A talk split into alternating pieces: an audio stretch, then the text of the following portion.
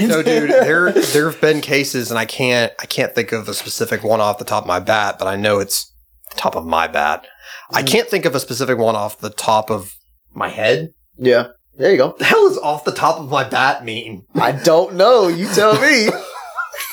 I think I've turned into Oh. Matt. I think I've turned into Matthew Barry, where I'm just like mixing idioms at will Joe, we need to like save that. We could probably use that. off the top of my bat. Off the top of my bat, especially when we're playing baseball, but when we when we're like talking about the Major League Baseball. Yeah, dude, that'll be our that'll be the name of our baseball Top of my segment. bat. Off the top of my bat. I like it. I like it. This is how we do it, man.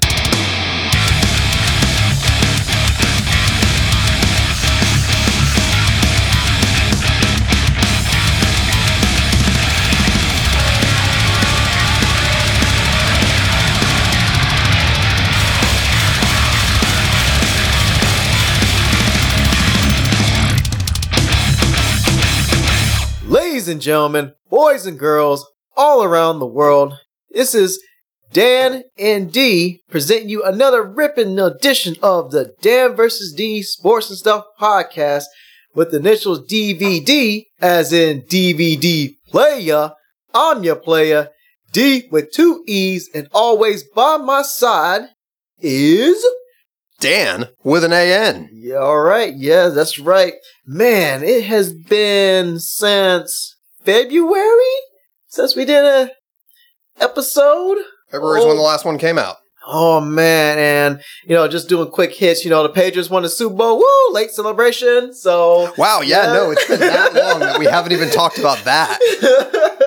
Oh wow. All we'll right. talk about that like another time. I guess when it's like going towards training camp, we We'll do, do, previews. but right now, we got like some other important stuff that's recently happened to talk about. But we're just doing a briefing right now because man, we we just gotta catch up. All right, yeah. News and brief. So, um, very quickly, if we can recap the entirety of the NBA playoffs, um, Celtics worse than we think. Bucks worse than we thought. Actually, Uh, actually, they're better because they actually got to the Eastern Conference Finals, which is something they didn't they haven't done since like Michael Redd days. They were the overwhelming favorite, though.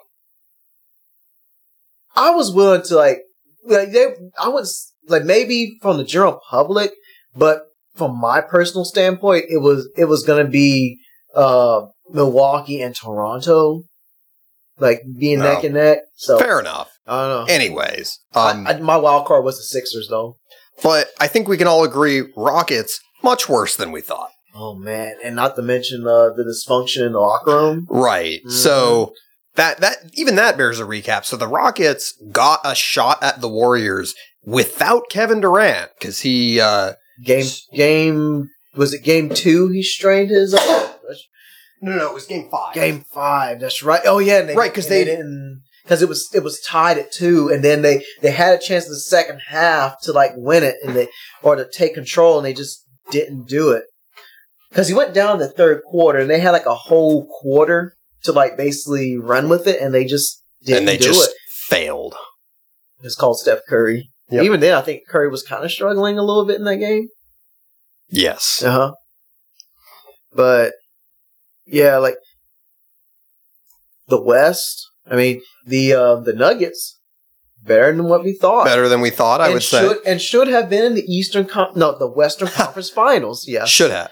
Yeah. Oh right, right. Because because they, blew narrowly- they blew us an 18 point lead to the uh, Trailblazers in Game Seven, which was an exciting game, by the way. Yeah. Especially seeing um um what's his name? Oh, McCollum. CJ McCollum, I'm trying, Jennifer. Yeah, He- that and he did try, and he succeeded. Right. So they, they won a, did they won a playoff so- series. So they exceeded expectations, but then just got swept by the Warriors without KD. Uh, so that happened. We're just kind of haphazardly going through it here. And trying to follow the main the main storylines. So And the Lakers and Well- the New York Knicks are just like still dysfunctional. well we'll we'll get there because we we dude like magic happened the whole magic thing. oh yeah, magic happened. Them not uh, New York losing out on Zion. yeah. So we'll get there. We'll get there. I promise we'll get there. Let's And let's and let's not forget the ultimate troll by uh by Demps. yes.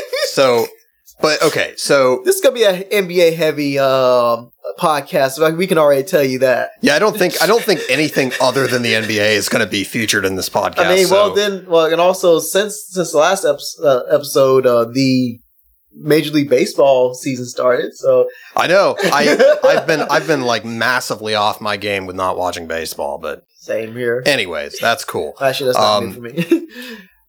Uh, you might actually have more current knowledge than me with your playing of the video game, at least. But, I haven't played that in a while either because Oh. I, because I got a new job, guys. Woo! So, Yay! So yeah. yeah, so like um, Everyone's- full time work, so it's trying to balance my time and stuff. But there's no excuse for me not to get time in, especially doing road to the show. I can play a couple games where because you just do a couple at bats and a couple fielding exercises, and and then boom, that's one game right there. And like a, a match would take literally like three minutes to run through for your storyline. So True. I should do But- that. Okay. Uh, I love the dig- digressions, so let's go. the and then the NBA finals happened, and I would say that we probably thought. I think. Well, okay, so we. You thought they were going to get swept. I told you at least two games, and then you were like, "Okay, well, like, okay, I haven't bought you dinner yet. I yeah, forgot about yeah, that. like so. I bet, I bet Dan. We and we shook on it, so it's a binding agreement that if the the Raptors won one game, just one in the NBA Finals, he would he uh he would buy me dinner, and if if they got swept, then I, I would do vice versa. Not only did they win one game, that they also won the whole thing. So does that mean you owe me four dinners? Nah, nah, just one. no, um, that was a Paul, and I, I, I'm a little sad that that was not captured on the podcast. Um, but that was is a that was a Paul Pierce level like gaff from me that I I said, and I it's because I was so frustrated with how the Rockets had really blown their chance to take down the Warriors. That I genuinely said, I said to D, "Eh, the Raptors are not going to win a game in this series. And I said that with a straight face, and I believed it. and I didn't believe that one minute because I I um had a lot of confidence in Kawhi Leonard. Which you were right to have. I mean, come on, Um, how can you go wrong with those perfectly formed cornrows? So that's more or less our news in brief, and I guess we'll start there with the with the uh, finals. And I mean, how how do you feel about it? Was it was it fun? it was fun because like I literally wanted to like watch like every every match. Um I kind of like going on like first take here. Um did the did the Raptors win it or did the Warriors lose it due to like the injuries? Like I mean, I don't want to take nothing away from Toronto and stuff. Like, we know it would be a different story if they had KD, and then if uh, Klay Thompson, who was scoring 30 points in game six, didn't go out tearing his ACL. Um, but, you know, Toronto really did, you know, play pretty good in the uh, in the finals, especially Kawhi Leonard, offense and defense. Like Yeah. especially that game five when he started out the second half, he sh- he shot and scored a three pointer, got a steal, and then hit another three pointer within like the first minute. I kind of knew that they were gonna have that game five. Right. I think that kind of turned the tides a little bit in the finals. Yeah. And I mean, like, what he did throughout the whole playoffs, like, I think, I no, think it was there's game almost. four, not game five, because KD came back in five and re-injured himself. Right, right, And he right, took right. that game. That's Well, right. We'll get there too, because that was the whole thing. Ugh. Um, but so I think in recent years, I think uh, like LeBron is almost has almost I don't know quite how to phrase this, but has sort of almost raised our expectations of everyone else. Like it is not normal for like one player to average, you know, 30 friggin' points a game throughout the whole playoffs and, you know, rebounds and assists and putting the team on his back and playing lockdown defense the whole time and just doing everything. That's Kawhi Leonard. That's what he does. and that's what he, has did. done. And eh, pick your stats. I mean, there's a lot of, there's been a lot of good writing out there about like how historically anomalous it is what he accomplished. He was on lists like with Jordan and stuff, like just on points alone. Right. Like So- of him, LeBron James. yeah, stuff. points in a single postseason and all. So like this is this was like a historic run from possible future Hall of Fame player. Like this was, you know, a guy at the peak of his powers. We didn't even know if he was going to be the same after the quad injury last year. So Mhm. you know, and I mean, really about as big of an image rehabilitation as a guy can have in one year. Well, Um, you know what this represents though this whole year does for uh, Kawhi Leonard? This let me know of a this represent a person being hungry. yeah, Like come like proving Yeah. to people that hey, like I'm I'm not full full of it for sitting out more than than any of you guys like thought I should have, and for guys who thought or for the media who thought I was betraying my team, like look, I didn't feel well, and I want to make sure I was back.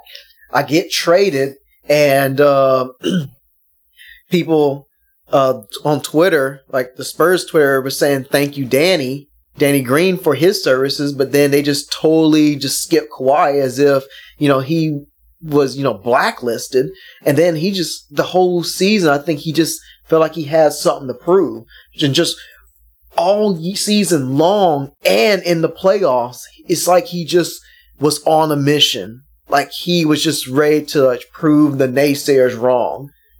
right. And he did it with gusto. Yeah. And I mean, they were smart too throughout the season that he, I think he only played 60 something games this year. So they intentionally rested him a lot Mm. with the idea being not only, hey, we don't want our medical treatment of him to be the reason he leaves, but also with this sort of added bonus of, hey, this is going to get him fresh for the playoffs. Yeah, this he was their secret weapon because that You was know- the one that was the one weapon they didn't have last year. Right. That was going to make things different. in in the spirit of that, like trading for Kawhi in the first place from Masai Ujiri, the GM was very much a finals championship or bust kind of move. Mm-hmm. And and everything they did throughout the season was sort of with an eye towards doing that. Yeah, You they know, getting there wasn't enough anymore. well, especially when LeBron James is taken out of the picture when he migrated to the West. Right, it was- So it was less of ex- so they lost their excuse to not go far.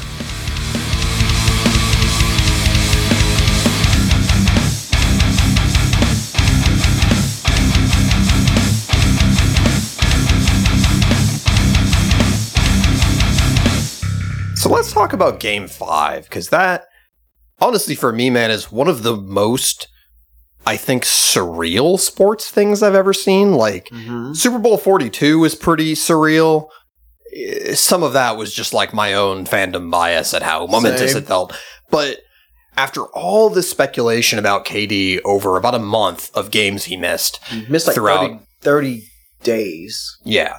Um, so the, you know, there's all this speculation in the media that, you know, maybe he doesn't want to play hurt because he's going into free agency and this and that. And, you know, and then he's on Instagram saying stuff and nothing too scandalous, but, you know, as we all know, Quite KD, divisive, uh, quite divisive, Mikey.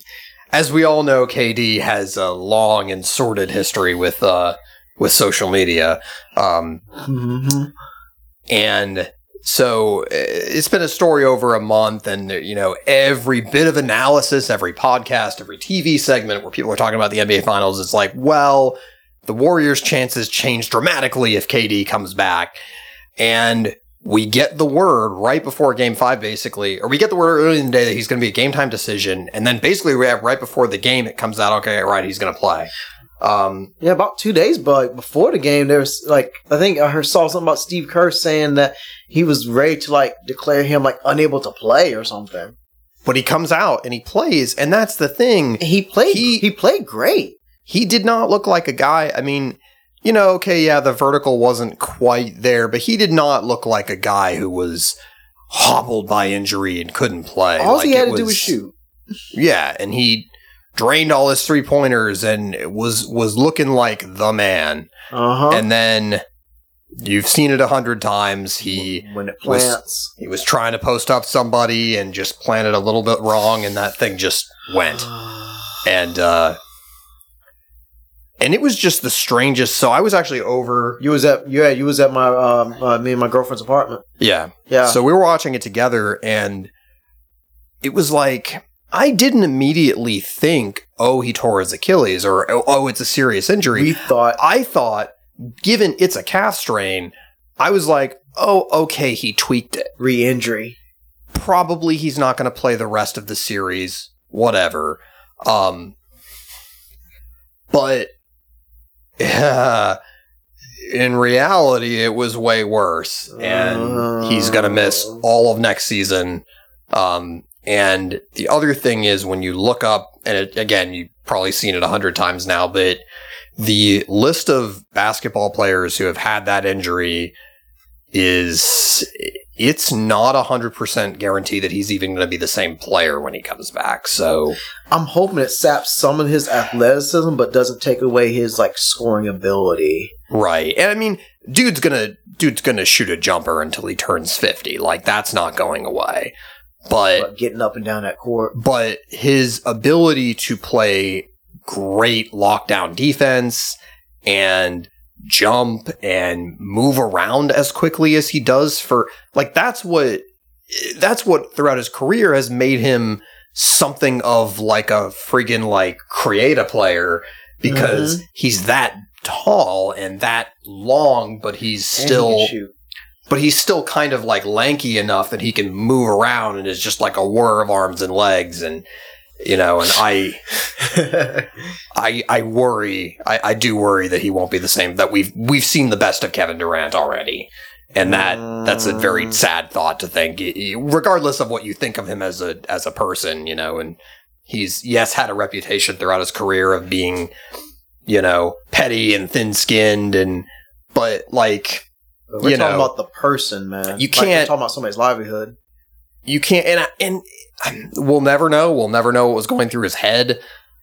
I i'm honestly in the camp of choosing to believe that it shows what kind of heart he has. Like regardless of whether he is petty and thin-skinned or not and i think it's pretty clear that he is uh he was out there playing because he wants to play. He's a goddamn basketball player and that's what they do Mhm. and you know whether the warriors He you know, win championship. whether the Warriors screwed up in either their evaluation of the injury or in the decision to greenlight him playing, you know, Bob Myers crying on the podium, but kind of, you know, he said in words, blame me, but then kind of listed a bunch of reasons why you shouldn't blame him. So, Mm. you know, we'll see. And we're never going to know. I don't think anyone's going to, going to say. Uh, we'll, we'll find out when the 30 for 30 about this game comes out in like 10 years Oh, Um, and try like that felt like a 30 for 30 kind of moment didn't it just the whole night yes, it did. Um, like, I mean, he scored 11 points and it turned, and they won by one. So him Yeah. just, just that short amount of time being there, they won the game. But you could tell, like, uh, no, actually, like, I have to go to, like, we have to go into game six. You know, you, at the end, it still went back to, hey, you have Steph Curry and you still have Klay Thompson. Remember what I said? All they needed was Kevin Durant to go. I think I was telling my girlfriend this. All they need is just, he needs, they just need 10 points from him and they can win this game. Yeah. And they did. they got it they got it in like 12 minutes so Uh huh. but yeah and i mean also too just the weirdness of Kawhi went on that run at the end of the game, and it seemed like, all right, the Raptors are winning the championship tonight in front of their home crowd, and KD is gone, and the Warriors are dead in the water, and then, and then Steph and, and Klay. Klay one more time kind of shot their way out of trouble. People still for. Um, I think some people just like let KD overshadow the fact that these group of guys have won a championship before. yeah, You know. No, and they showed it, and it's weird because I think in a weird way their kind of run without KD kind of brought some of the goodwill back that had been lost by them signing Kevin Durant and supposedly having you know a basketball cheat code Uh-huh. basically. Um, like that. so what about? at the end, you know, there was all, you know, all these people, you know, a lot of media segments about, you know, the potential like end of the Warriors or whatever. But, you know, it was like, you know, everyone just kind of fawning over like what a great team they were and what a great run they had. And it's like everyone last year, including us on a podcast this time last year, were just like, this, this is so boring. I hate it. I'm done.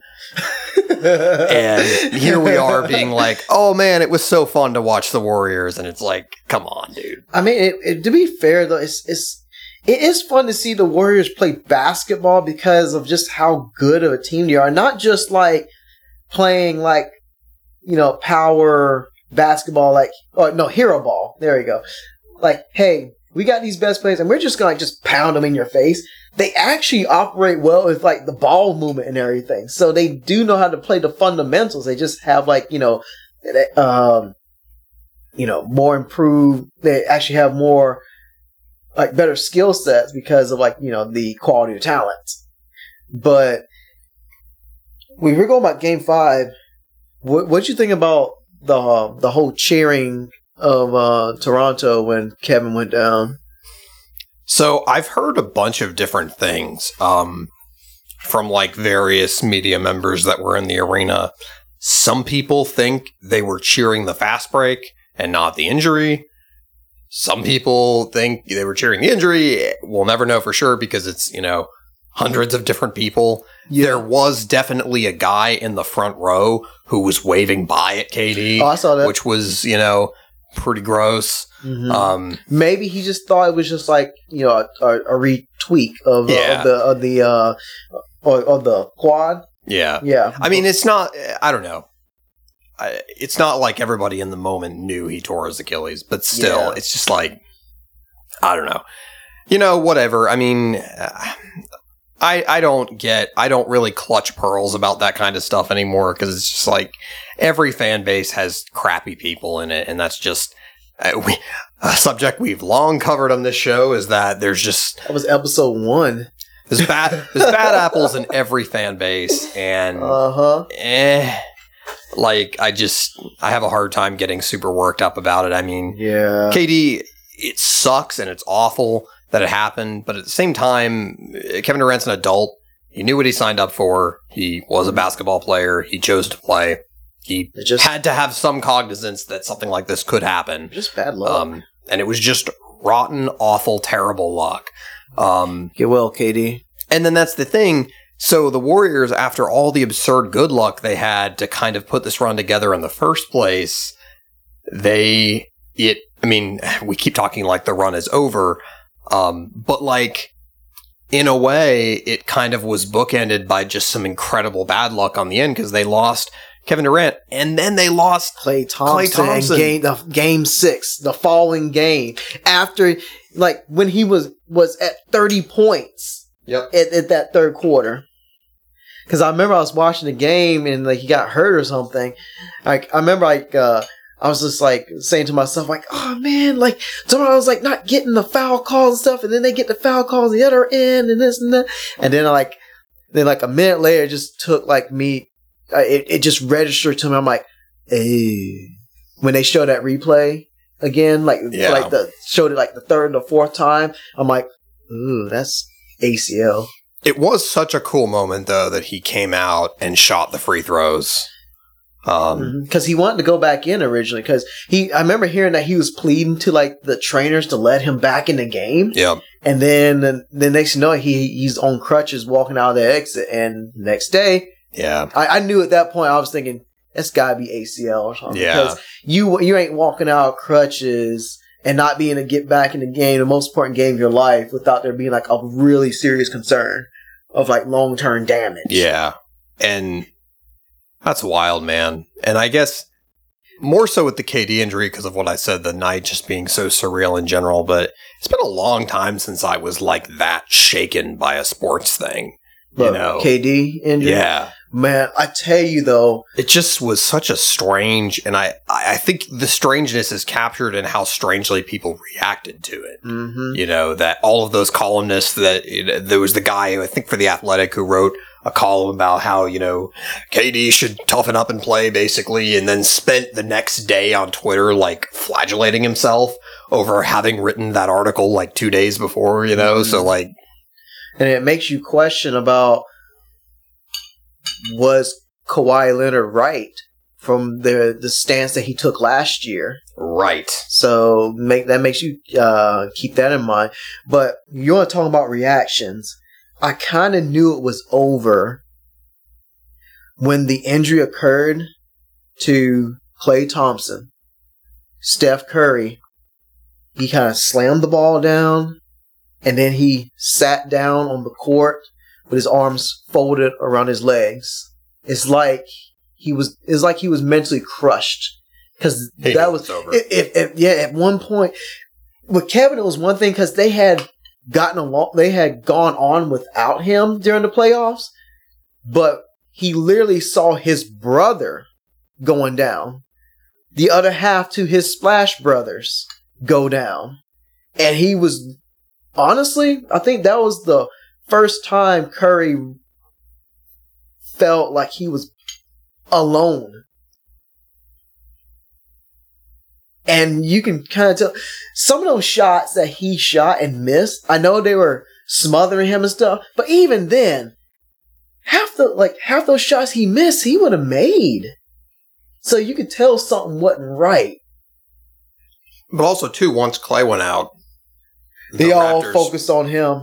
The Raptors got to play like straight box and one, where they just have one defender who just shadows him no matter what. So pretty much like And- treat him like LeBron James. Yeah. And just like everybody else is just like And they just they had no other. So that's the other thing is that remember all the people over the summer who were like this shit when the Warriors signed uh, Cousins. Boogie. Like, oh, they have five All Star, and like people forgot that Cousins tore his Achilles Achilles, too, and, and he's not- likely wasn't going to be the same. He was not. He was never the same person uh, player when he did get to play.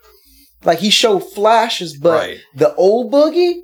Yeah. Mm. But the point being, and it's been well documented since then, is that the Warriors chose to sign him instead of like additional shooting depth. They used that basically slot on the roster too to sign like a question mark instead of, yo, let's get a decent shoot. Because, I mean, how can you predict injuries? But it resulted in a team that really couldn't withstand a major injury and, was then it, extremely top heavy. and then it happened.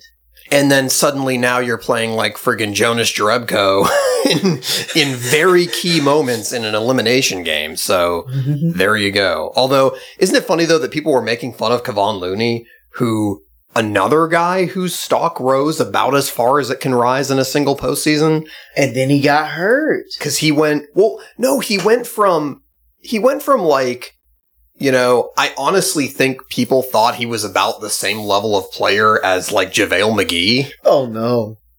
And then, like, people who hadn't watched the Warriors all year, like me, I had no idea who the guy was. I was just like, oh, you- it's a tall guy with a goofy name. Okay, he must be bad. Looney. Uh, but then he played really well during the playoffs and was like very instrumental in them beating the Rockets. and then he had the chest injury, and then And- that that turned him he- into a pumpkin. and he played through it. The dude had like loose cartilage floating around in his chest, Ooh, and he he- played through it. and having That's trouble sick, breathing, dude. like having trouble Yeah. breathing. You could tell from the labor he was in, like labor pains and stuff, but he still was performing pr- pretty good.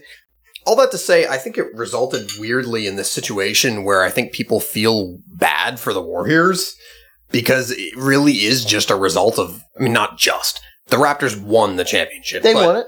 So is but it they were they were victimized by some really bad luck along so? the way. But so would you say it was a face turn?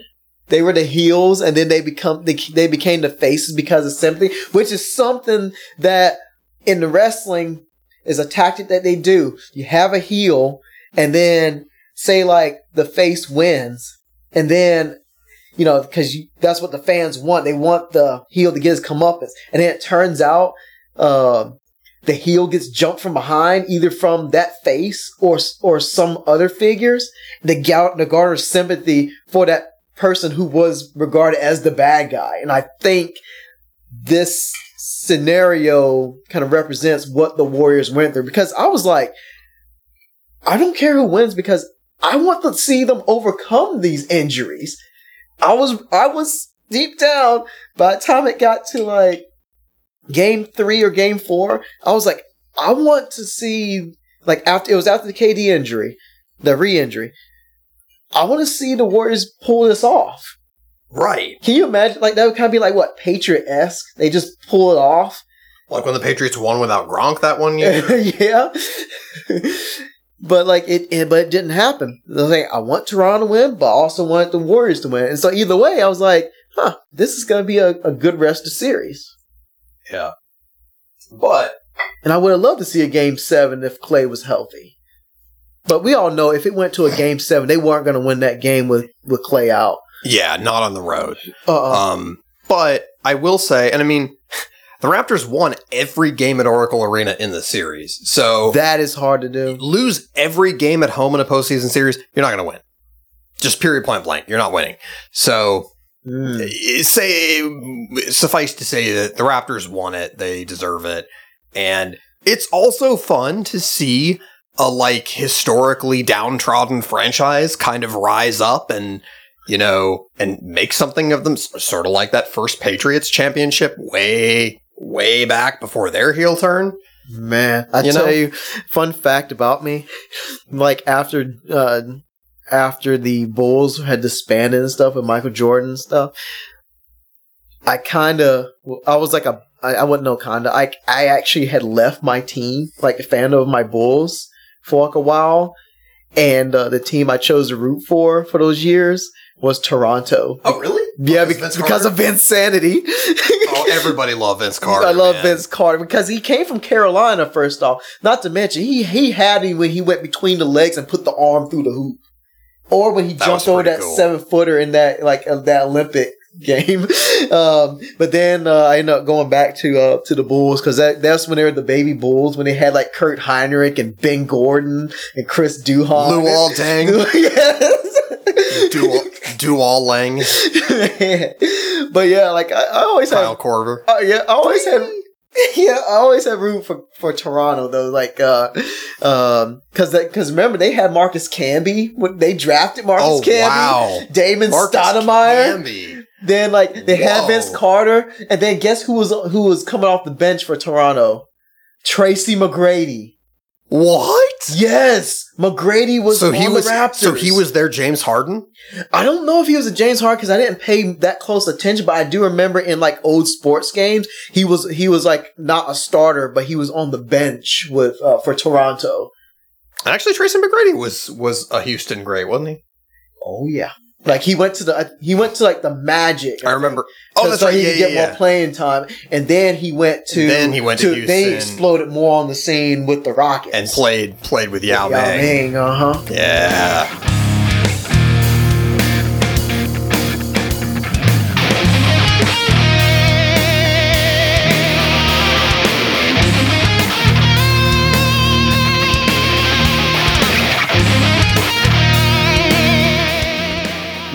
Ahead and now devote a block to the the real story, the champions. Like we've done talked about the Warriors a lot. Look, we did so it too. now let's talk about the the team that actually won the thing, like the Raptors, and like like what was like uh 25 years of franchise futility or something championship Twenty four years or twenty five, Yeah. something like that. Yeah. and they finally got over the hump. All the turmoil, early playoff exits in the hands of LeBron James, Having or just crappy luck, time and time and time again. Kyle Lowry being the butt of people's jokes because he's they say he can't get it done, and then all of a sudden they get it done. compared to last year when they played LeBron, what was in the second round, and they lost that first game really close, and it just like broke that team psychologically. they, the rest of the series were not the same, and LeBron just single handedly just like. You know, I don't know, ruined their childhoods. He just, he went into the past and like snatched all of their favorite memories away. or he just kicked their dog. Yeah. Man, It was just an absolute, it was a, a dressing down the likes of which have not been seen. man. Um, but like, I, and compared to this year where they, everyone in, the, especially the first two rounds, they got punched in the mouth, punched in the mouth, and everyone was like, all right, here it comes. And then it would happen. And then they responded every time, in particular, Now. the the Philadelphia series. That I think that was probably the hardest series outside of the was- Warriors. I think yeah. that because that pushed them literally to game. Honestly, a couple ball bounces and they don't win that series. Well, let's let's even take a moment and remember how incra I said in crazy because literally my brain was like, I need two words to describe how ridiculous this was. Incredible and crazy. Are you talking about the triple doink? Yes. Oh my! But so, and you know, I have a long history of falling asleep before the end of classic playoff games and get, being in the other room, peeing, grabbing a snack, doing something other than being in the goddamn room when something incredible happens. And I got to watch this one live and it was just the, like, I don't know, man. My jaw dropped and it was, it was literally slack jawed for about 15 seconds after that. and then after that, like I, I literally called you. immediately my phone rings like immediately after that happened because I had to check with him. Did that really happen? and it was g being like like we're both in the same reality right that was just absurd and of course it was a Kawhi shot the great, the greatest image is just seeing the everybody just rise up to their feet and just seeing Marc Gasol just throwing his arms up in celebration. well also too I guess there's no way. I'll see if I can find a link on Twitter or something to put in the show notes, but there's that incredible photo where it's Kawhi shot the shot and he kind of sunk into a squat and is there on the sidelines. see it. Embiid jumped, and that's the thing. Kawhi shot over Embiid, and Embiid is, you know, that dude who's so tall, and he had jumped, you know, several feet in the air and he still shot it over him. So, but so Embiid is looking at the rim, Kawhi's looking at the rim, the guys on the Raptors bench are looking at the rim, and everyone, like everybody's mouths are open, and it's this moment where everyone is staring, and then you can see in frame on the other side is the ball just literally sitting suspended on the edge of the rim, and like that might be the coolest sports photo I've ever Don't- seen. doink, doink. And the fact that both the announcers you very Van Gundy. you very rarely see announcers No, it wasn't Van Gundy because it was TNT. Yeah. in authentically lose their shit in the moment. they Because become literally- fans. Literally, it was a moment where every single person in the arena, players, fans, announcers, all were just literally reacting the exact same way. And it was, I don't know, it was incredible. It was incredible. That was one of the coolest things I've ever seen. Is it weird for me to not want to be the guy that makes that that last like shot because like I'm literally just gonna get tackled and mauled by everybody, including my teammates? Oh, so this is not. So hold on, let's let's unpack this for a second.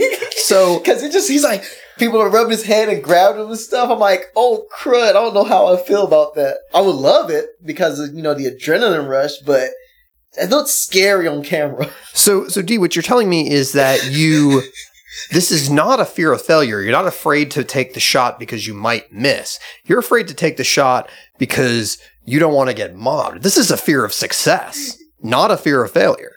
Well, it does like play into, I guess, uh, uh, my reality and stuff. But I'm not saying like I wouldn't want to make because make the shot because everybody wants to be the hero. Everybody, but it's just like you've seen it like in the pros, but especially college basketball. If you make a game winning shot, the students are storming the court and stuff, and you, every, there's all these bodies and legs Right. going on. You don't know if.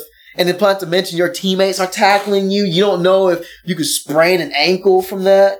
So, like, I'm just being, just saying, be careful with the celebrations. But yes, No, I would love to be part of that celebration. I would love to be mauled, but I would just be concerned about that that chance of getting injured. There have been cases of baseball players tearing ACLs and shit in walk-off home run celebrations, like while being mobbed by their teammates. That has happened before. Okay, well, all right. Um, I just I was thinking of a guy, someone just hopping up and down like Martin Gramatica when he tore his ACL after he hit like a yeah. like a I don't know if it was a, a routine kick or a game winning one, but I remember he hopped up and down two times and whoop, he went down.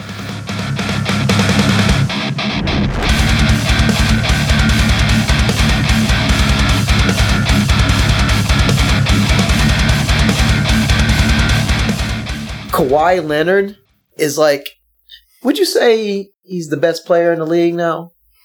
Or is that like a is that still a stretch? Oh, with the Durant injury, he definitely is. Okay. Um, like better than LeBron? Well, LeBron's Yeah. getting older Yep. now.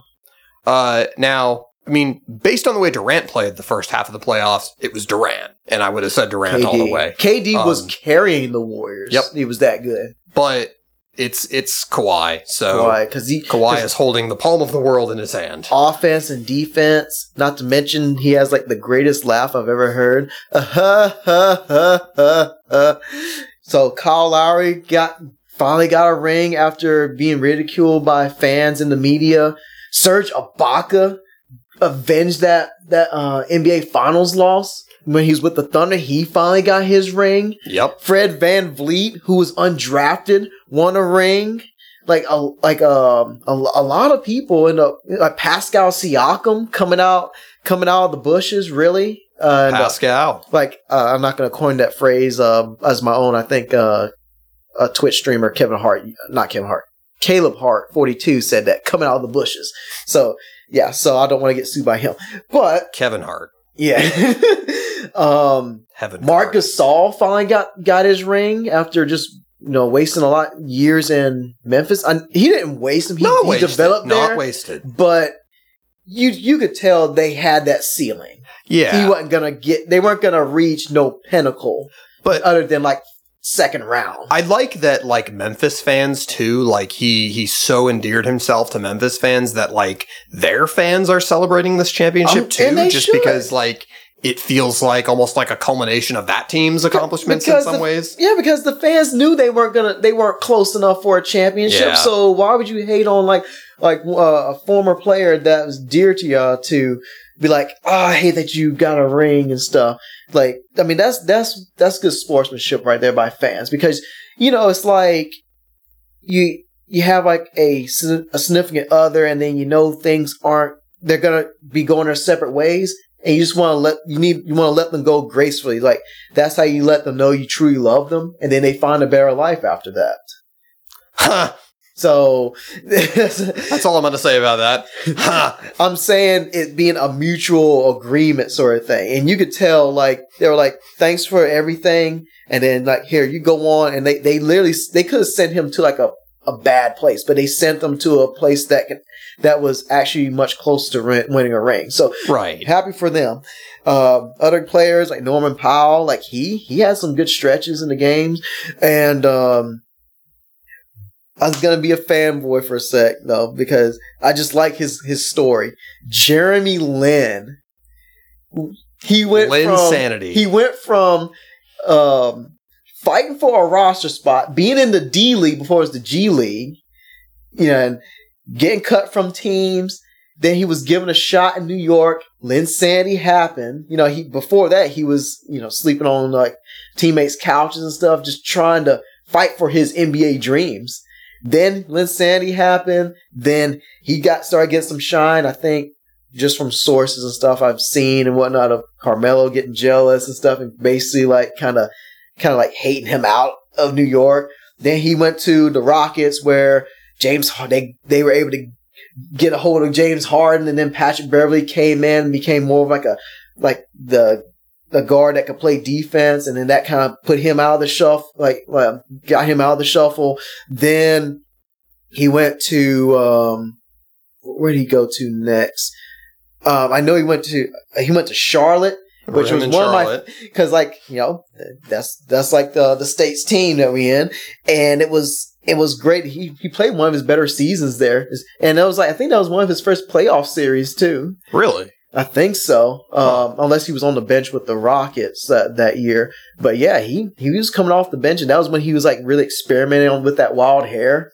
And then he went to um Brooklyn and he was averaging like uh, what 18 points a game? But then he tore his patellar tendon, and then that ended his season. And then he Oh, went to. Atlanta. He played on a bad team, but he was still like I think averaging like double figures. And then um, it was a buyout, and then he was able to join Toronto, which he Yeah. he got quality minutes during the regular season, but didn't really. But then when they when you trim your rosters down for like you know your rotation for your playoffs, you don't those those extra players don't get much playing time. And I know people probably give him flack that he just played one minute in the NBA finals during garbage time, but you cannot let that was on take the away take away from yeah you, you can't let it take away from the journey he made. And what i just listed those just these uh these spark notes of of his journey in the nba he went from like being an undrafted fringe player that no one gave uh, not most people didn't give a chance of making it to now he has a championship. He celebrated like the that trophy was the o'brien trophy? Yeah. with his mom Yeah. that was just the icing on the cake. He already Yeah. made several millions of dollars playing a sport that he loves. And I knew he was gonna be I knew he was something someone special when he led that comeback or or, or like led that upset against Boston College when they when he was with at Harvard. It was Oh, this, wow. this guy named Lin. huh. Like this Asian guy named, named Lin. I was like, man, that guy was like they showed the highlights. He was balling, man. So like how he slipped through the cracks, I don't know. Or how he went on draft, I don't know.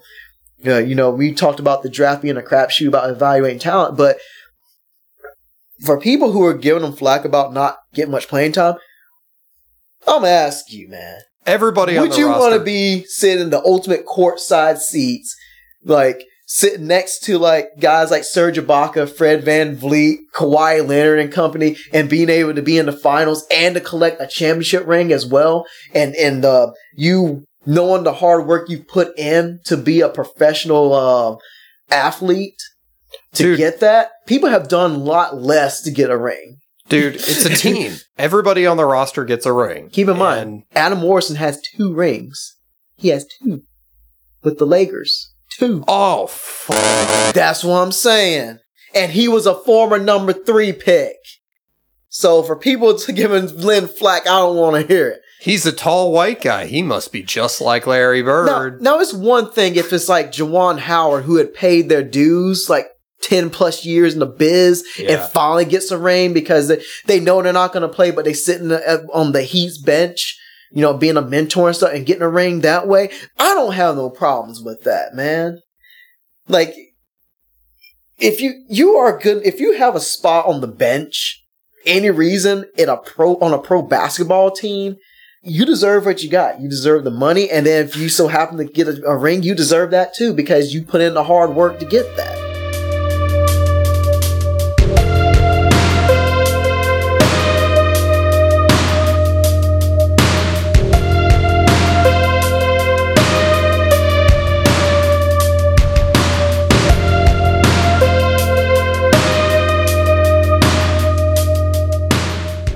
Talk about the good, like the exciting and the triumphs of the NBA.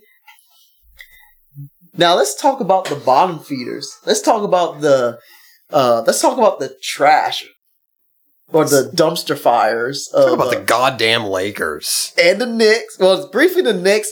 All I can say is they just they were expecting Zion Williamson and they won't get him. That is New Orleans, and they got the fourth pick.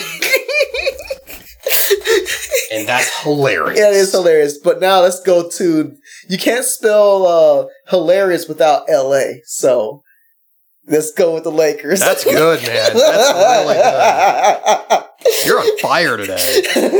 I mean, it's true. You've hit more threes than Danny Green. I mean, it's just it's just basic English, man. Because like that's how you you- those those, those two letters are in that word, man. You're an English major, man. So you.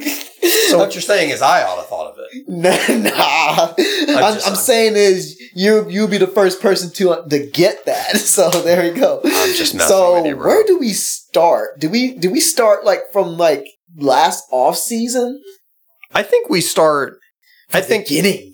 Oh no, we all we all know what happened. You know, throughout the last year. I think what we got to start with is They couldn't With- put a with- roster together. with two games left in the season. Magic Johnson just like walking out unexpectedly. I just liked how he was like, he was like, yeah, people were like uh, going to me and saying like, what about next year? It's like, talking about what we're gonna do next year. He's like, I ain't gonna be here. I was like- I ain't gonna be here. and he didn't even tell Jeanie. I can't. Yeah, he didn't right. even tell his boss. Can you imagine if you if if like the common person, the common people like ourselves, and the people we meet up with day to day was to do that? I just walk into work tomorrow and I'm just like idly chatting with some people who aren't my boss, just like my coworkers, my people who sit near me, and I'm just like, "Yeah, man, I hope you guys finished that project, but uh, I'm not going to be here."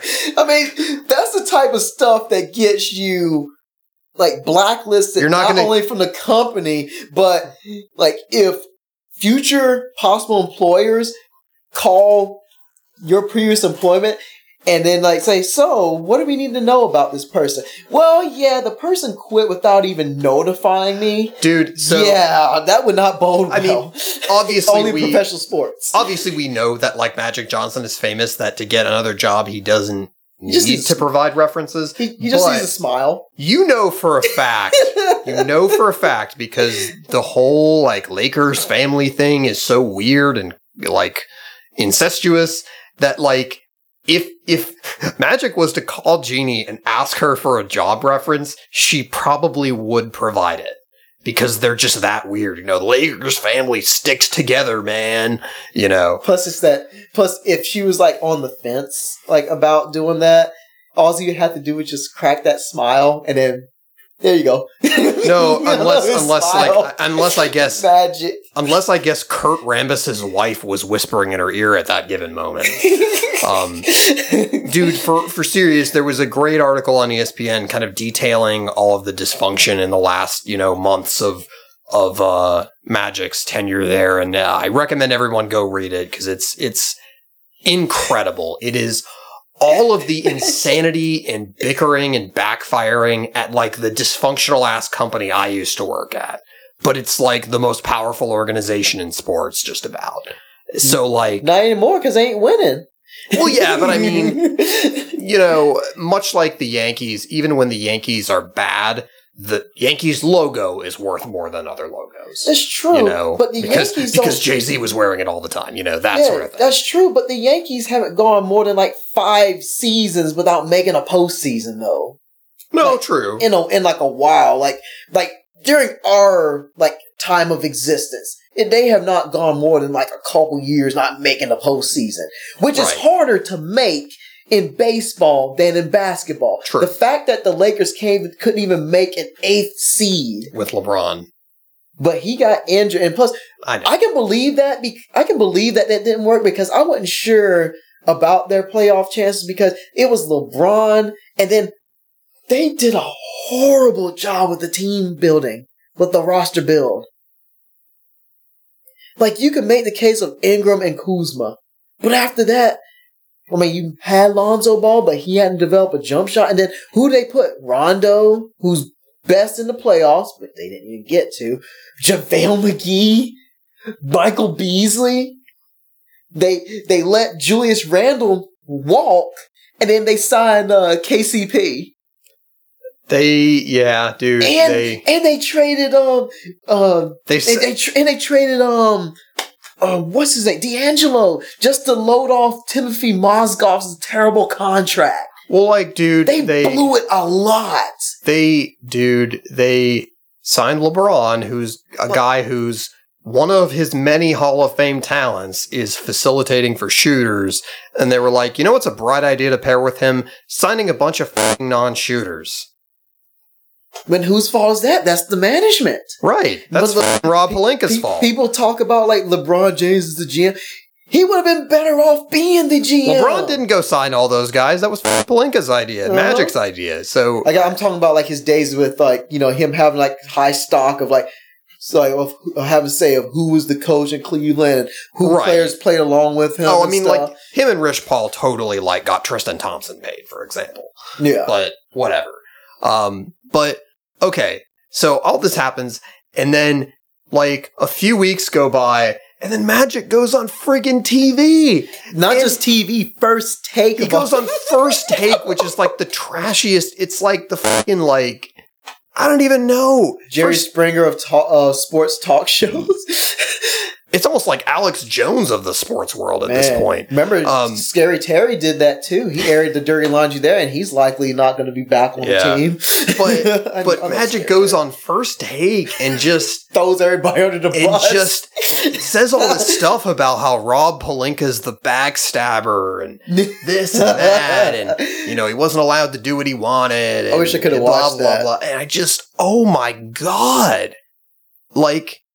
I know I think he's probably done in front office jobs at this point, but like, how would anyone ever let this guy back in a front office again after something like that? Magic don't even have to work no more though. I mean, no, he he, never doesn't. had to work. No, he's gonna like have a bad Twitter account forever, and that's gonna be his his legacy now. But but like, I mean, God, dude, you know, Bryan Colangelo got blown up for the fake Twitter accounts, Ooh. um, but you know, I think those were ultimately run by his wife, right? I, I don't know. I that can't that remember. facilitated his fall.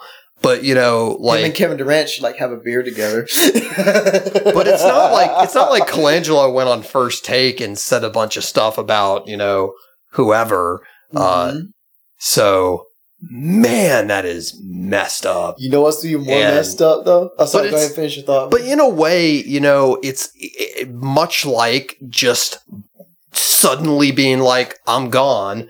It's almost it's like what we all kind of wish we could do, especially when we've had like a really bad job or shitty coworkers. We kind of wish we could go on TV and talk about it, just to like shame the shit out of that person. I mean, we could talk it in private, you know, with other people who's like maybe like other former coworkers of that said, you know, uh, former place of employment because they understood the struggle and whatnot. That's Yeah. cool, but that's like in to- uh, talked about in private and in confidence with a person uh, who's not going to throw you under the bus or anything because like they're not there either, or or they don't or they don't work where you work, so that that information is meaningless. But for the whole world to see That's incredible. What's even more incredible though was uh the whole Demps thing mid season. Yes, right, and then that's after yeah. and that's after the whole thing with uh with Dell Demps where he like intentionally trolled the Lakers even though he really had no intention of trading AD before the trade deadline to like leak all of the rumors of their players possibly being traded to the media to like torpedo their team chemistry Um, it just killed the chemistry. I remember seeing like a clip of Brandon Ingram shooting a free throw. Bron's gonna trade you. I honestly I don't think I've ever felt that petty in my entire life well debatable We've all had those, but that was just straight up awesome, though. yeah It's like I'm going down anyway. I'm just gonna take somebody with me. because you have to figure that He just- Demps, Demps was the same guy who had been running the team all these years, so he had a lot of years of futility to answer for, not being able to get over the hump with uh, with the Uh-huh. generational talent. So you know, Didn't they used to have Chris Paul when he when didn't they have Chris Paul when he was there? yeah, they sure did. Ugh. Um, yeah, they had Chris Paul for the first however many years of his career, and then they had David. they were West. awful and they lucked into having the number one pick and they drafted um and they drafted AD and they were never able to get very far with him. I mean, the thing is though, you can't they were not world beaters maybe when Cousins got there, but they they at least took their shot when they had Cousins. And they they won a you play- can't- uh, they you- won a playoff series against like the Trailblazers. They swept them. but you can't you can't predict that like you can't predict catastrophic injuries. And Yeah. you know, that was just rotten rotten luck for them too. But anyways, Now Uh, they can re now they they can really be stacked next Yep. year, like this upcoming year with Zion. And if they keep the fourth pick, or they can flip it and get even more pieces. yep. maybe established veteran or like two young pieces as well. Who knows? But do you? So do you think? While we're on the a great segue between uh, that New Orleans and L.A. Uh, connection, how do you feel about the trade? They they uh, trade a lot to get Anthony Davis. Uh, from the Lakers' perspective, they had no choice. They were going to do that anyway. They, wanted to do that. They needed to do something, and that's the funny part, right? Is after all this dysfunction, two years in a row, they got friggin' LeBron James and they got friggin' Anthony Davis. So, like, I, I don't No see matter them getting out of the second round though. No, but the point is like they if they make some shrewd moves from here on out, they could be a title contender this coming season. And it's like I am just again, it's that what pisses other people off, and it's the same with the damn Yankees, it's the same with the Cowboys. What pisses other people off is this like exceptionalism thing, you know, this sort of entitlement uh, of, and it's like not only fans, but people in the organization. Oh, everybody wants to go play in LA, you know. Um, and it's just like, it's irritating as hell. Um, because it's like, I don't know. Anyway, um, eh, without degenerating into like bad, bad bar fan takes, um, That's what makes it fun. it's irritating. Mm. Um, but they just yeah, for the Pelicans, I mean, they're set up for the future and they've got a ton of picks now and they've sort of, uh, they've sort of, in a weird way, they're now like the new Celtics or the new 76ers. the new where the new Nuggets. They've parlayed all of this into just a war chest of assets and they are, uh, they're set up and it remains to be seen what they choose to do with them if they end up just drafting players or who knows what, but I like the trade for New Orleans. I sort of like it for the Lakers because you know they got AD, but I kind of hate it for for the Lakers because I feel like it's it's they're doing like uh, a less head scratching version of what the Brooklyn Nets did when they auctioned off their future you know, like for like the next three or four years, banking on uh like established talent that is up in age because like Anthony Davis is what been in the league for like seven, six, seven years. he's 26, dude. Oh, he's only twenty six. So That's why He came off when So he that's was a the freshman. point. He came out as a freshman, LeBron, but like LeBron ain't getting any any younger though. That's what I'm worried about. LeBron's not getting younger, but you have to figure that he's going to resign there. So, um, and they knew that going in. That's the advantage they had over a team like the Celtics. The Celtics likely probably didn't want to part with Jayson Tatum because they were like, look, we don't want to blow up our team to have a guy for one year. That makes no damn sense. No, Um, so in essence, what the Lakers were trading for was of higher value than what the Celtics were because they knew that if they got him, they'd be able to keep him. So dude's 26. Like once LeBron kind of moves past, you know, his, his career, they're going to have Anthony Davis to build around for God knows how long. that is so. if he resigns with the Lakers after next oh, season. Oh, he will. He will. I don't know, man. He's going to.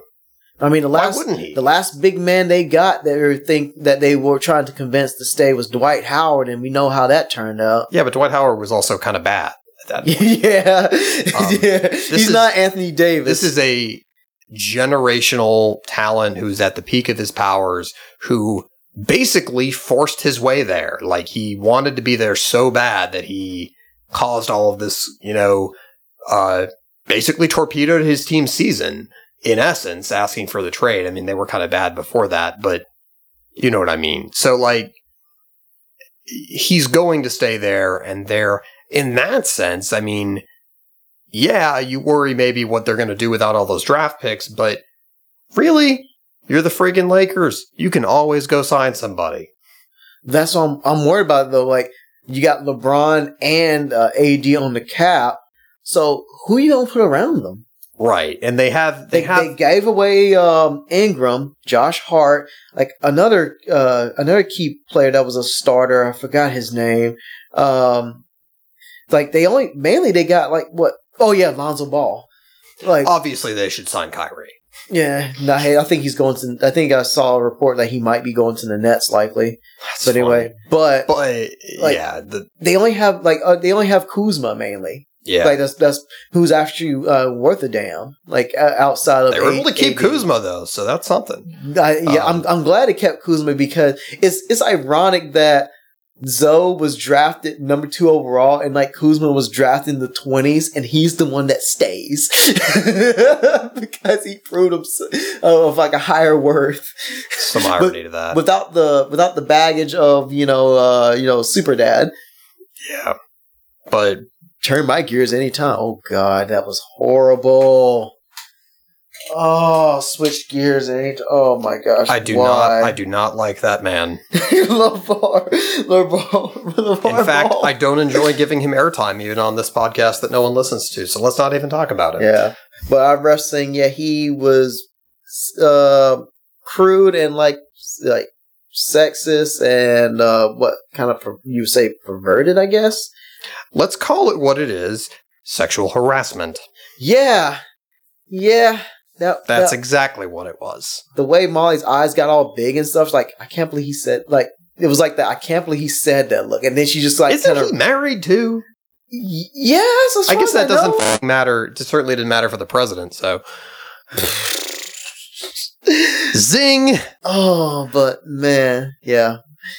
So now he can stop talking about like them with the Lakers and stuff. So yeah, I don't ever. I literally do not ever want to hear LaVar Ball say anything ever again. I am over it. so much for that squad of uh, LeBron James, LeBron James Jr., uh, Le, uh, Le, uh, LaMelo, LiAngelo, and um, um, Lonzo, and then uh, and then as you ref as as I referenced from uh, episode eleven, LaVar ended up talking himself onto the bench as like a six man or something. Because apparently he can he could uh, he could beat Jordan. Right, Yeah. right, right, right. I mean, if you have a if you have a chance to bring in a player who can beat Michael Jordan one on one, then you know. Yep. I mean, in fairness, I think I could beat Michael Jordan one on one too, but in a game of Ken Griffey Jr. baseball for the N64. Yeah. He's like six foot eight. I can't even like get my hand up. All he has to do is just stand in one spot and just shoot over me. And and like no matter how old you get, like if you're like a, a former basketball player who who's known for being able to shoot the basketball, I don't think that goes away until you're No. like like a a much significantly older geriatric.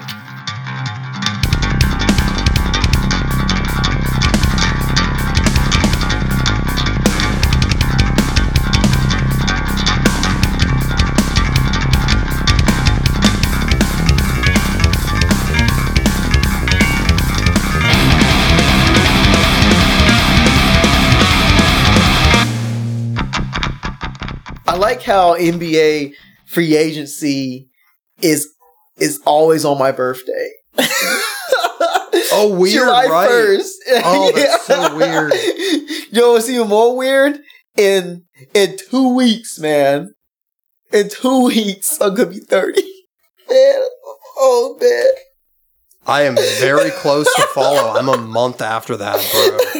we gonna be 30 some year old man. Maybe we'll be signed to a contract to like the uh, Brooklyn Nets so we can lead them to the promised land. Oh my god. No, I want that. I want that Bobby Bonilla money where you get like oh a yeah, million. my days, my birthday's Bobby Bonilla's day too. You get you get like a million bucks a year for the Just next like sit on your for, butt. for the next like 35 years. Dude, contract deferrals are the friggin' best. yeah, I cannot take credit to like lead them to the promised land. Uh, I remember Tree was like, your name Tree was like, uh, like that's okay. These thirty plus year old men will uh, will lead us like to the promised land or something. like he was being sarcastic, like this was as it of it being a good move, but it wasn't. The Brooklyn Nets. the Brooklyn. Has there ever been can you think of any other sports team that's named after a piece of sports equipment? Because they're named after like a basketball thing. They're the Nets. Um I can't there's not a team named like the hockey sticks or the putts or the pucks. Put the putts. The putts. There's not a golfer putts. there's not a golfer named Nine Iron as far as I know. Man. That'd be a cool rap name though. Oh, I like that. What's up everybody? My name is Nine Iron.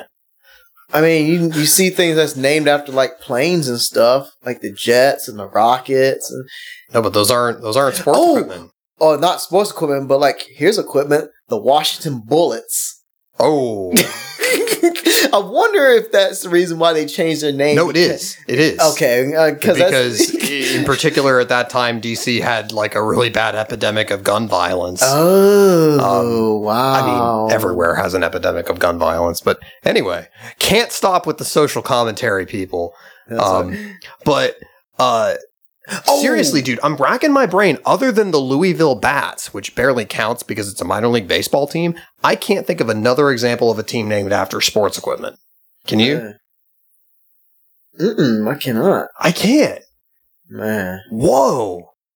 Uh, listeners, write in uh, for all two of you that are listening. Uh, The Montgomery biscuits? That's not equipment, but it's a, it's a breakfast item. You're a Montgomery biscuit. And the Savannah bananas.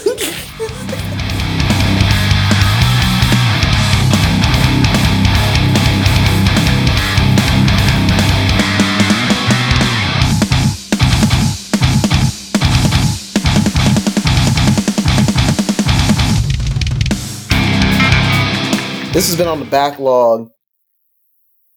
Uh, WrestleMania has came and gone. I mean, it's been like that. That was in April, but something really significant happened that I just want to talk about.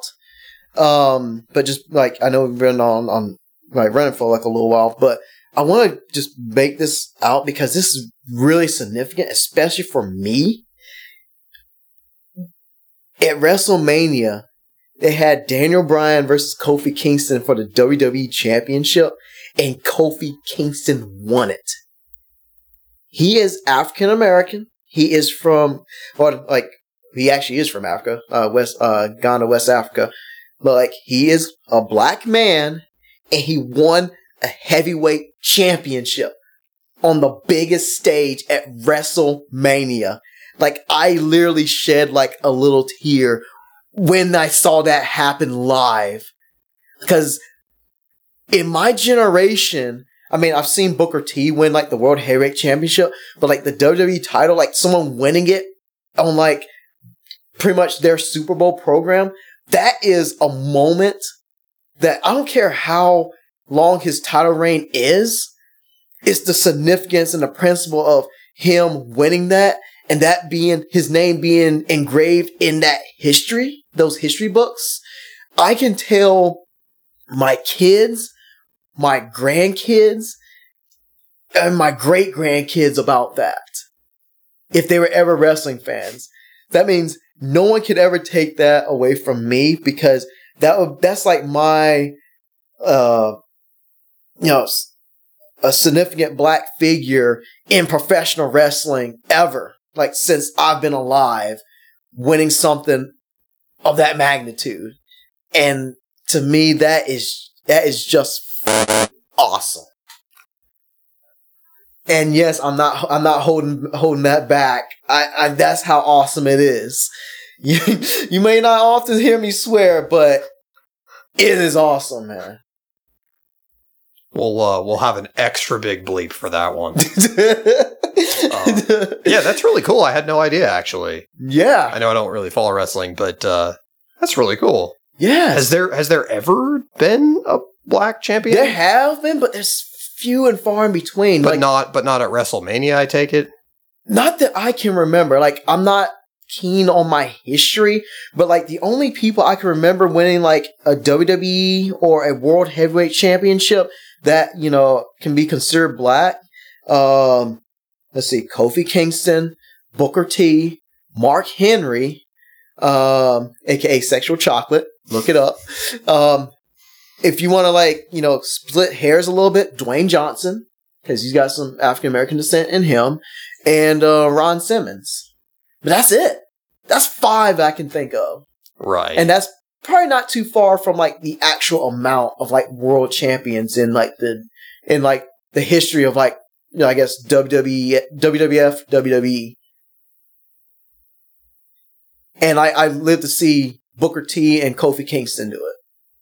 But Kofi was the most significant because that happened at WrestleMania right. and the, you could tell the fans were really like rooting for this guy because fans witness, especially in professional wrestling, if you if people know that you've been grinding, like you've been in the business for like been at that company for like 10 plus years and you come in night in and night out, perform your heart out, hone your craft, learning and growing, Right. you're you're gonna garner respect from your peers and from the fans who uh, who support you.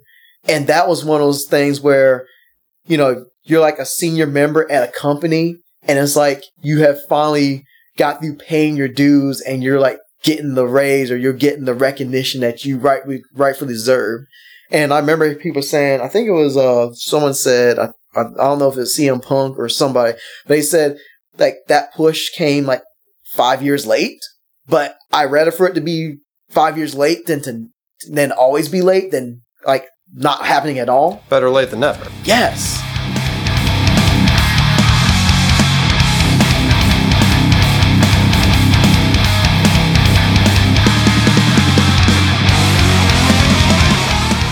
I've missed this, buddy. Let's do this some more. Absolutely. Um, so, So, hey, side note, we're gonna we're gonna really try to to have a more consistent schedule doing this. It's been a while. Um, Mhm. As I said, if nothing else comes from the show, I really enjoy having the opportunity to hang out with my best friend more often. no doubt, no doubt, no doubt, man. Um, like this this has been quite therapeutic and like, oh, we're doing all the school night. Woo! Oh, no. it's a work night. Who cares? Who cares? I, I love Um, it because it's it's just good God Almighty. It's been since February. It was like since the AFC Championship, game. Right? Yeah, we were So talking has- about that crazy So it has been like a full like season since we did some form of an episode. yep. So That- is this a season premiere then? Yep. That's going to change, and hopefully you're hearing this on uh, Sunday. We're going to try to release episodes. I think we're going to try. We're going to shoot for a bi-weekly schedule. So oh yeah. hopefully you should hear this Sunday, and uh, and then another one two Sundays after that. We're gonna Mhm. we're gonna try to stick to that. Uh, we have an Instagram now. Instagram. Uh, follow us on Instagram at DVDcastPod. There currently isn't a whole lot on our Instagram, but but that's gonna change. And uh, Um, email us on uh, dvdcastpod at gmail.com. do that. Yeah, send us scam letters you've received. Uh, Mhm. Tell us we're wrong about I don't know anything you want. Tell us we rock or tell us we suck. Yeah, check out our YouTube channel at uh, I don't know YouTube. But anyway, uh, yes, we are on all of the social medias. We love to hear from you. Please uh, like and subscribe and do all that bullshit. Uh, give us a rating on iTunes if you so desire. Um, and uh, that's really all I've got. I think it's time for a motivational speech. Oh. Oh, is that like um is that like my thing now? Yeah, of course. Okay, well, I mean, I'm just gonna make it brief and stuff because, like, you know, we have been going for a while, which we normally do. That's nothing new. But my motivational speaker is, and I'm just speaking from experiences, and I'm reminded of like, too, you know, what I was talking about earlier about you know Jeremy Lin, you know, him grinding and stuff, and the, there's he ain't the first, he ain't the first to do it, he ain't the last to do it, like of a series of players grinding just for a spot. Um, but it's it's about the more of the journey than the destination. Like, don't get me wrong, the destination is really important, but the appreciation of of you getting there comes from the journey. And from me, uh, people who have been close to me, they notice, I guess, I haven't been the most fun person in the last two years because of the struggles I went through. Uh, I was in a toxic environment with a job. I mean, it was okay and I learned some things, but there were like, I was not being given like, you know, the fair amount of things that were required for a job. And me trying to grind and find a job and rejection letter after rejection letter or just straight up no calls and and just seemed like it was hopeless or pointless and then I would stop for a while and not apply at all and then I would still be in the same like terrible situation and go back and try to apply and it, it was just it seemed like it was just a never ending cycle and I was never going to you know get out of the the situation I was in. But you know guys like Dan um, my girlfriend and future fiance Casey, who is who was from episode three, one of the greatest episodes ever. You should have her back on at some point. Joe, she'll be back. Um, they had been through, you know, they actually, you know, worked at similar places or the same place, and they found a way to dig themselves out, and they just were encouraging me that, hey, I can do the same. And for the longest time, I didn't believe them. I didn't believe anyone. Heck, I didn't even believe in myself. But when I, I guess, stopped putting so much pressure on myself or just start trying to move, like I remember I was trying to move and try to apply for a, um, I guess a program at the community college, which I'm still trying to hear from, but I probably won't take it even if I do get accepted. Uh, I was looking at that and trying to find, you know, a place to do like a standardized testing site. Then I get a phone call on that same day from um I'm not going to say the name because like uh I guess company policy, but Company X. but um they nice. They said, "Hey, can you come in for an interview?" And I'm like, "Okay." And this was like a week like this is when I was actually given like pretty much a week off from my other job, so it seemed like it was just the blocks were, were just kind of laid in place. The Did- stars aligned, the Red Yes. Sea parted. Like, I don't know if, like, I don't care if like believes in God or not. There's there had to be some kind of special forces working, you know, to line because everything just lined too perfectly for there not to be some special force. but the interview on Wednesday, uh, like like like on like the following day, then okay, well, we'll let you know like two three weeks. They let me know a week later for an opportunity.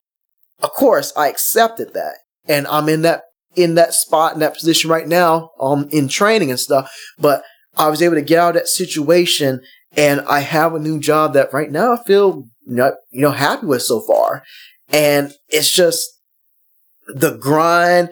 I guess some of the turmoil, the stress, the the heartache, the heartbreak, all of that just rolled into just this, you know, just this whole smorgasbord of like events, and it's just seeing where I was a couple years ago to seeing where I'm at now, I'm gonna have more appreciation for this job that I have.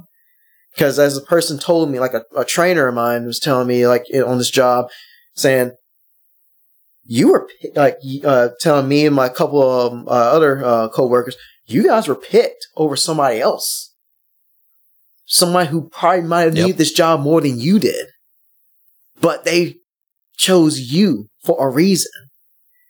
And that within itself is being grateful and appreciative for what you uh, for what you've got.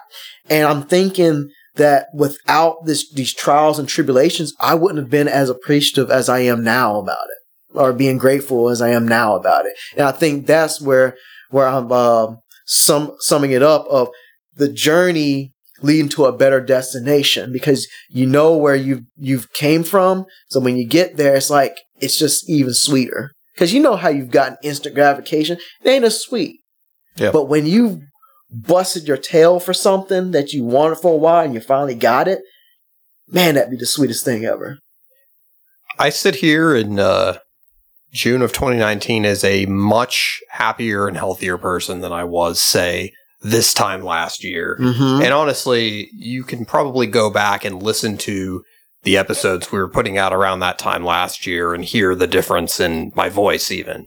Um, hmm So, yeah, and same thing, man. Like it's it is entirely a matter of you know, Perspective. yeah, you know what you, what you what you've been through informs a lot about your your perspective on things and your uh your willingness to keep grinding. Remember, uh, as uh, the great Frederick Douglass once said, uh, "Without struggle, there's no progress." Many many things in life worth having are uh not had easily, at least for Mhm. most people. Yeah, Um and uh proud of you, buddy. I'm proud of you, man. so, so yeah, that is that's like my motivational take for um uh, for the episode. So, yeah, so we'll wrap this up. I Can we- had fun.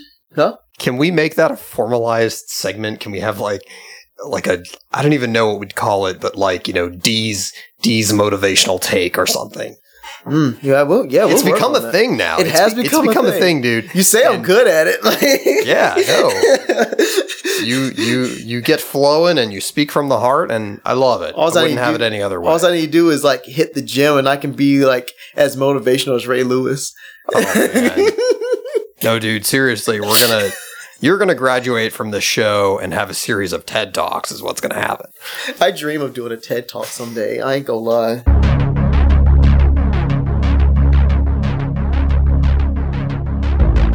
But anyway, so thank you guys, uh, uh, ladies and gentlemen. Uh, you guys, Boys and girls around the world. Oh yes, um, we really appreciate you all joining us and um, putting up with our voices and stuff. Uh, but we, we really do appreciate you just coming out and giving us a listen. And we we definitely don't do this for no money. We're not getting like one red cent. Like I'd be I'd be We're- happy if we got like a half of a penny.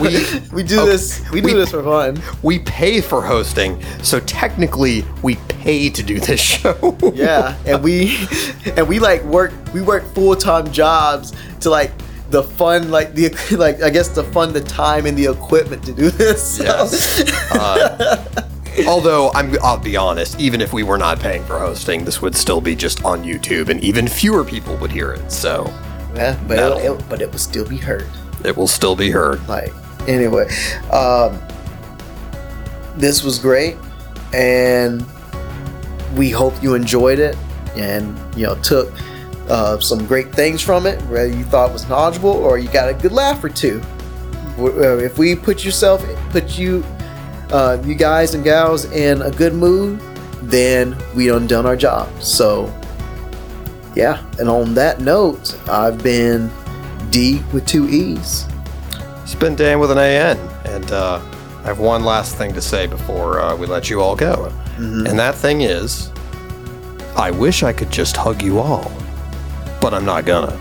but someday he will. Peace, everybody. Peace.